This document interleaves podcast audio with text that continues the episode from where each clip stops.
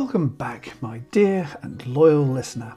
I'm Chris Young under the guise of the mental diabetic, and today I'll be telling you about how James O'Brien cured my type 2 diabetes.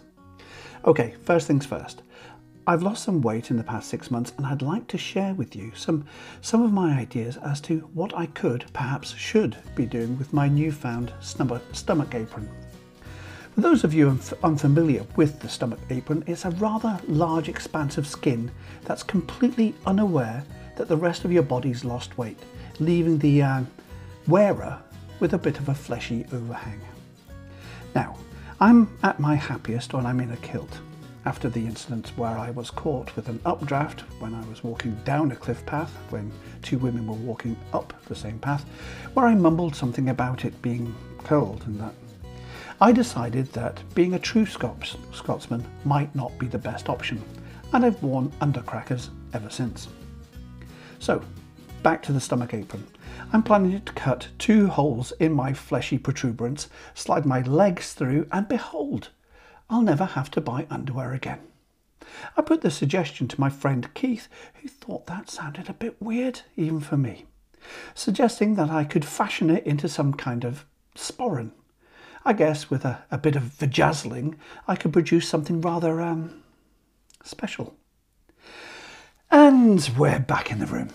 In this podcast, amongst other things, I talk about some challenging themes, including diet, weight loss, suicidal ideation, and self harm.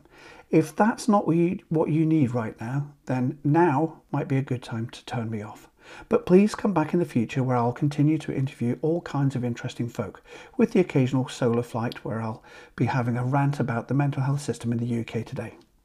See you soon. Ah, you're still here. Thanks for staying. So, back to the grandiose back to the grandiose claim that the popular LBC uh, show host James O'Brien cured my diabetes. To be fair, although I'm a huge fan I've never met the man. Although I did speak to him once when I phoned in to his show to give my opinion on a mental health something or other. So it is a bit of a stretch to say. At the end of last, uh, the end of July last year, I had two blood tests and a urine test that concluded I was diabetic as fuck.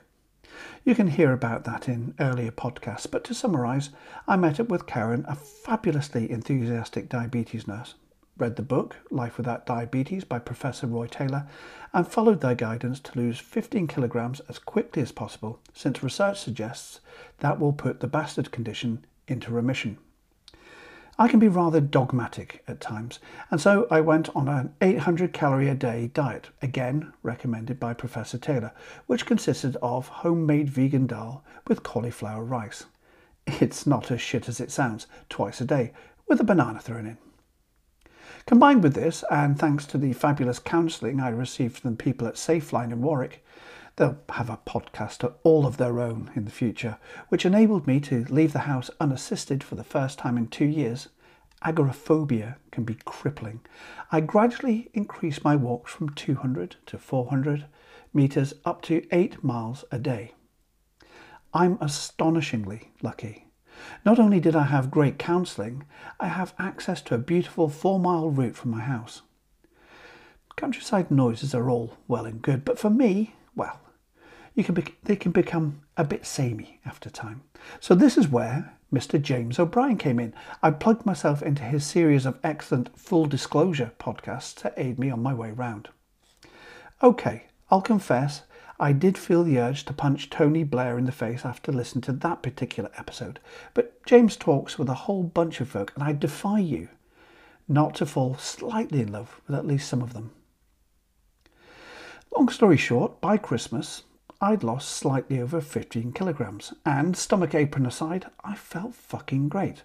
All thanks to, well, a rather harsh diet and walking a lot, but it enabled by my chatty friend. Looking forward to my diabetes review, I submitted some more urine and blood for them to examine and mentally prepared myself for the ticker tape parade as I was declared patient of the year. And then the wheels came off.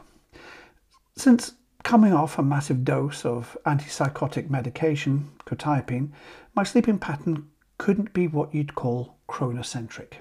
I sleep twice a day for a maximum of seven hours. I struggle to sleep longer than four hours, but that's great because it means I can go out early in the morning to bore my followers senseless with endless pictures of sunrises. I was rambling about the place at early o'clock on Christmas Day, halfway through my second four mile lap when I was struck with some rather remarkable pain in my lower right calf. I may not be a racing snake, but I have a long history of sporty shit, and I knew I hadn't pulled a muscle. I hobbled home and did what most folk would do in similar circumstances. I consulted Dr. Google. You can do it too. Just type diabetes and lower leg pain into your search engine, and I guarantee you'll shit yourself. As a social worker back in the day, I'd worked with many folk who were at the tail end of their diabetes, who'd had limbs lopped off and suffered strokes and heart attacks. That experience really motivated me. Time passed and nothing changed. The severe pain remained as I hobbled about the place, becoming more and more grumpy. Also, the realization that my harsh but fair exercise and diet regime may not have had the desired effect with my diabetes. It didn't take me long to think about all the other symptoms I'd been ignoring over the past few months.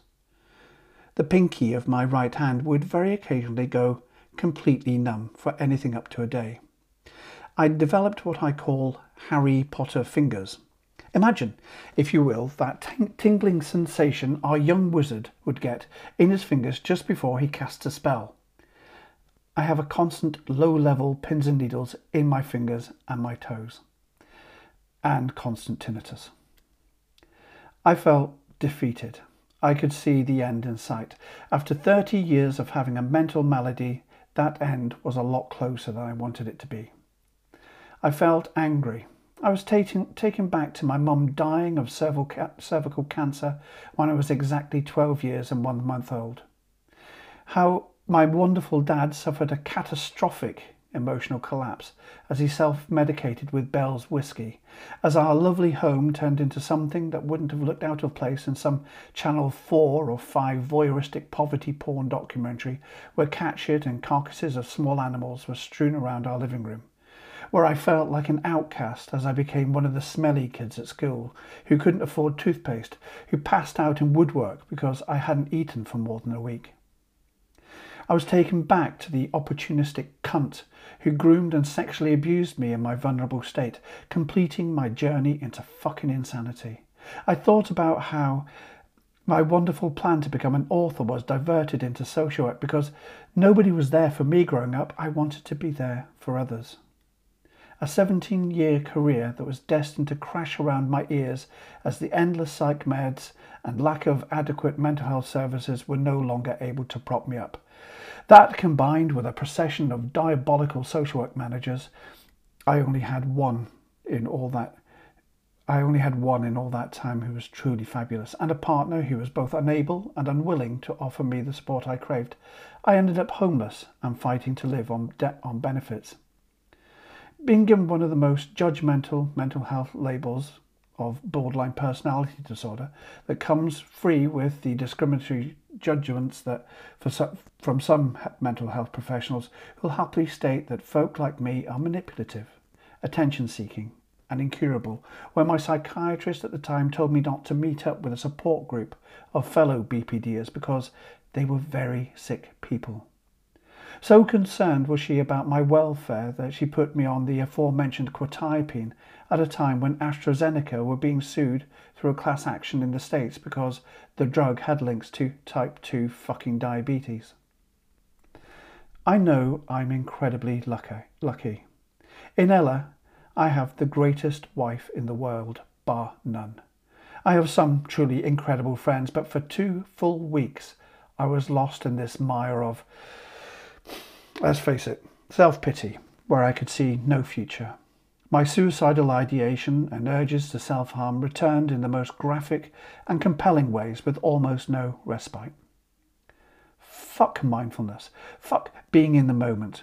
Why would you want to be in the moment when you're being held at gunpoint by a terrorist and that terrorist is you? Mindlessness is the way ahead. I remember the lovely Ella had bought me a Nintendo Switch a few years ago and I plugged myself into the Witcher 3 game to give myself a break.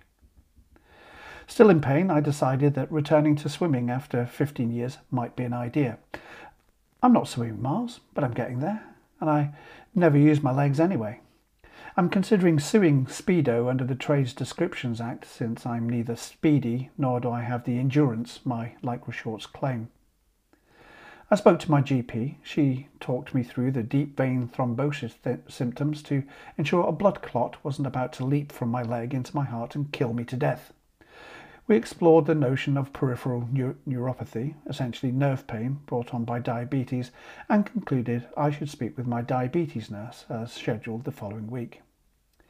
In the meantime, I'd been to Tesco's and I'd found that using a shopping trolley allowed me to walk with less discomfort. However, stealing said walking aid would be considered theft. Just say no, kids, and I think I'm already deemed sufficiently weird in these parts for wandering about the place in my kilt. Adding a shopping trolley to the ensemble might be a might be an actual and metaphorical step too far. So, being the stubborn stubborn type, I pulled out my old walking poles that had remained unused in all of my rambles around the edges of our beautiful country and set to work getting me back to, back on the road. It still hurts like buggery at times, but I've built up from 200 metres to 400, and now I'm walking four miles three times a week. Anyway, back at the diabetes nurse, I was indeed hailed as a conquering hero as I hobbled into her consulting room. My blood sugar levels have gone from being, as I mentioned, diabetic as fuck to being pre diabetic. I'm officially in remission. My cholesterol levels and blood pressure are all within normal levels now.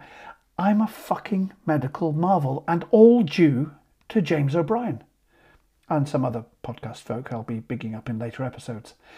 After some socially distanced high fiving, Corinne, the diabetes nurse, hit me with a bit of a sucker punch. Yes, I was patient of the month. Yes, I was in remission. Yes, I'll need to talk to my GP about my Harry Potter fingers, but there was another thing lurking in the background. I have protein in my urine. My advice to you is never look up protein in your urine on the interweb.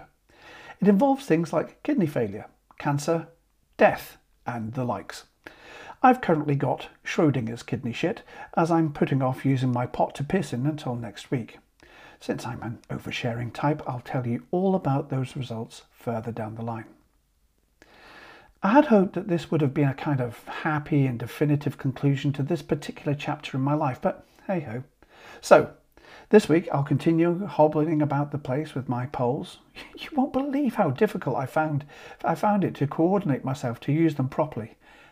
Goodness for the YouTube. And swimming about as I build up the courage to send in my sample. That's it. You are now fully and officially up to date. Thanks so much for coming on this journey with me. It really means a lot. Thanks too to James O'Brien for curing my diabetes. Until the next time, I've been Chris Young, and you've been rather fabulous. Walk a mile.